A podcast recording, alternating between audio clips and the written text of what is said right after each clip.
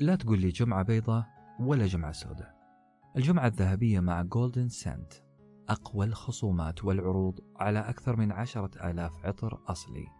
حمل تطبيق Golden Scent من صندوق الوصف واستمتع بخصم إضافي 100 ريال مع كود عطرك. شروط الخصم في صندوق الوصف. نعم أنا أقلد.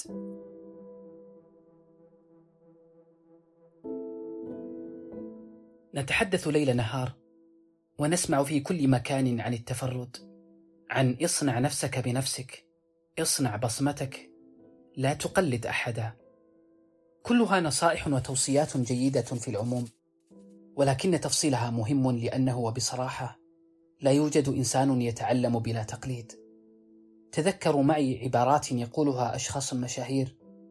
كنت أرى أخي يعمل كذا. تعلمت ذلك من أبي كنت أراقب اللاعب الفلاني أو الشخصية الفلانية تمارس ذلك.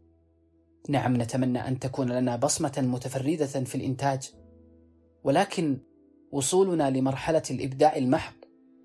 لا بد أن يسبقها تدريب ومحاكاة لأشخاص أكثر خبرة وتمرسا. معكم وافي بن عبد الله في حلقة جديدة بعنوان نعم أنا أقلد في بودكاست على ناصية الحلم.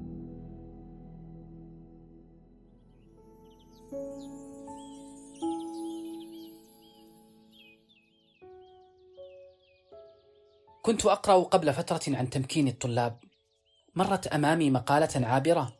حاولت الهرب من دائرة اهتمامي بدهاء ولكنني كنت أدهى. التقطت هذه الورقة وبدأت القراءة عن المدرسة الروسية التي تؤكد أننا كالأطفال نتعلم بمحاكاة من هم أكبر منا سنا أو أكثر منا تجربة ودربه في أداء المهام. استمعت خلال هذه الفترة لحلقة ارفع رأسك في بودكاست ساندويتش ورقي والتي تقول بصراحة التدريب لا يتم عبر تعليمات بل عبر محاكاة لأشخاص يؤدون نفس المهام بطريقة أكثر سلاسة واحترافية.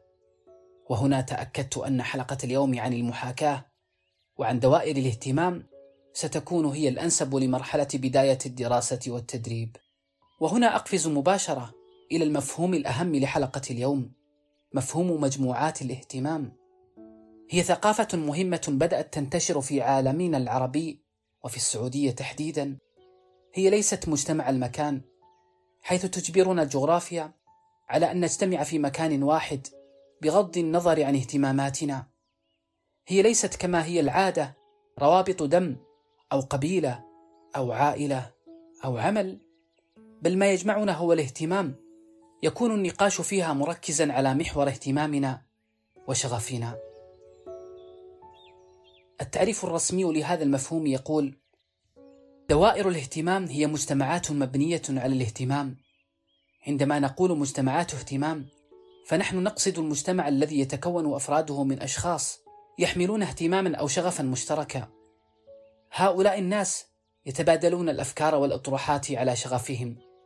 ولنقل بأبسط مثال إنهم مجموعة شبان وشابات يشجعون ناديا معينا واهتمامهم هو متابعة أحوال هذا النادي والوصول إلى خلطة تحسين وضعه.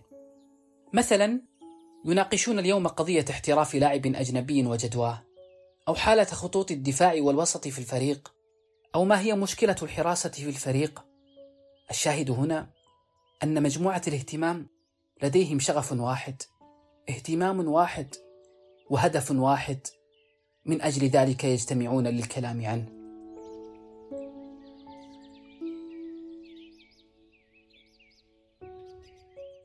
لا ألومك لو استسهلت النظر إلى مصطلح مجموعة الاهتمام لأنها قد توحي في النهاية بأنها حلطمة لأشخاص مهتمين بشأن معين.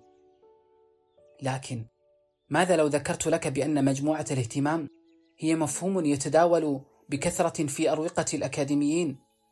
نعم فالاختصار COI هو اختصار لعبارة Community of Interest. وبالفعل فهي مفهوم دخل دائرة نقاش التربويين لدوره الكبير في عملية التعلم. وقبل أن نقول كيف نستطيع أن نشكل مجموعات اهتمام أود أن أوضح كيف نثري هذه الظاهرة لدى المشاركين فيها. ما الذي سيتغير فيهم؟ وكيف سيبرز نجمهم في مجال الاهتمام الذي اختاروه لأنفسهم. فقرة إعلانية قصيرة ونعود. إعلان اليوم هو ذيب أعمال. توفر حلول وخدمات تأجير المركبات بعقود طويلة وقصيرة المدى بأسطول متنوع من المركبات المؤمنة وبأميال غير محدودة. تلبي احتياجاتكم بتخصيص المركبات وبصيانة شاملة وخدمة المساعدة على الطريق على مدار الساعة. قدم الآن مع ذيب لتأجير السيارات. بإمكانك إيجاد رابط ذيب أعمال في وصف الحلقة. أولا المفردات. لا تتخيل حجم الغضب الذي كان ينتابني حينما أستمع لمفردة غريبة وسط كلام أصحاب العرب. لم لا يعتزون بعربتهم ومفرداتها. بصراحة لم تكن فقط هي مصطلحات إنجليزية تثير بعض الاستياء بل هي حتى بعض المفردات العربية التي لا تعني لي شيئا. إلى أن أدركت أن ما يستخدمونه هو جارغونز أتلاحظون أنني فعلت فعلتهم؟ نعم استخدمت مصطلحا إنجليزيا وسط كلامي العربي. ما أقصده بهذه الكلمة هو المصطلحات الدارجة بين مجموعة تهتم بمجال معين. فمثلا الحبكة والبنش لاين والدبلجة والسترجة والتتر كلها مصطلحات سينمائية كانت متداولة بين زملاء مهتمين بالسينما. إلى أن اكتشفت أن لدي أيضا مصطلحات الدارجة المتخصصة في مجال معين بالتحديد في مجال البحث العلمي المنهج العلمي العينة العشوائية الاستقراء التعريف الإجرائي هذه بعض المصطلحات المتخصصة التي تطورت من خلال مناقشة أهل الاختصاص والاهتمام الشاهد هنا أن بنك المفردات المتخصصة والذي سيجعل فهمك لهذا المجال أعمق وتواصلك مع الآخرين أسرع وأكثر فعالية سيتضاعف من خلال مجموعات الاهتمام. الغرب اهتم بعمل قواميس متعددة على سبيل المثال للحصر تخيلوا أن موقع فيسبوك له مفرداته الخاصة وتم نشر قاموس خاص بهذه المفردات.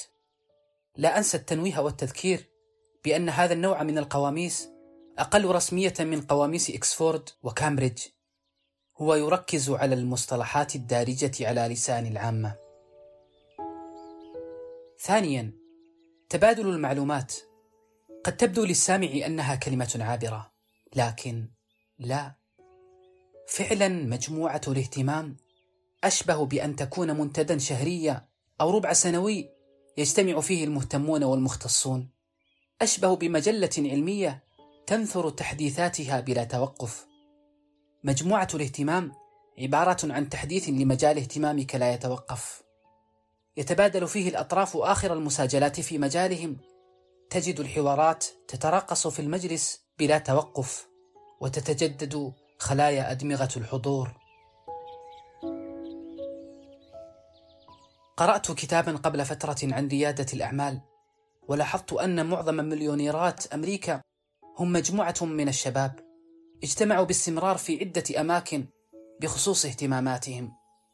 المصارف الإلكترونية المتاجر الرقمية وسائل التواصل كلها إنتاجات مجموعة شباب يعرفون بعضهم جدا. ويتبادلون آخر تحديثات وتقنيات هذا المجال أو ذاك الشاهد لا تستسهل تبادل المعلومات مع شخص آخر بنفس اهتمامك آخر عناصر قوة مجموعة الاهتمام هو الثقة. هذا الشيء لا يمكن أن يبنى إلا في سنين طويلة من التجارب المشتركة وإفراغ كل ما في العقول وتصفية كل ما في النوايا. لا تتم إلا بالاحتكاك المباشر وطرح الأفكار على الورق وعلى الآذان. الثقة تبنى من خلال فهم أطراف الاتفاق بعضهم البعض. كما يقول مالك بن النبي: لن يدرك أناس يصرخون خطى الوقت الهارب من بين أقدامهم بالأصح تتيح مجموعات الحوار مساحة هادئة لتبادل الأفكار الأفكار التي لو بقيت حبيسة الصندوق الأسود بين كتفيك ستوأد حية هذه المجموعات وتحت شروط متحضرة من شأنها أن تخلق الثقة بين أفراد مجموعة الاهتمام. الثقة التي تولد منتجا لا نستطيع توقع مدى صلاحيته ومدى تأثيره. في النهاية نقول نعم نحن نقلد بعضنا البعض ثم ننطلق لوضع بصمتنا الخاصة. في أمان الله.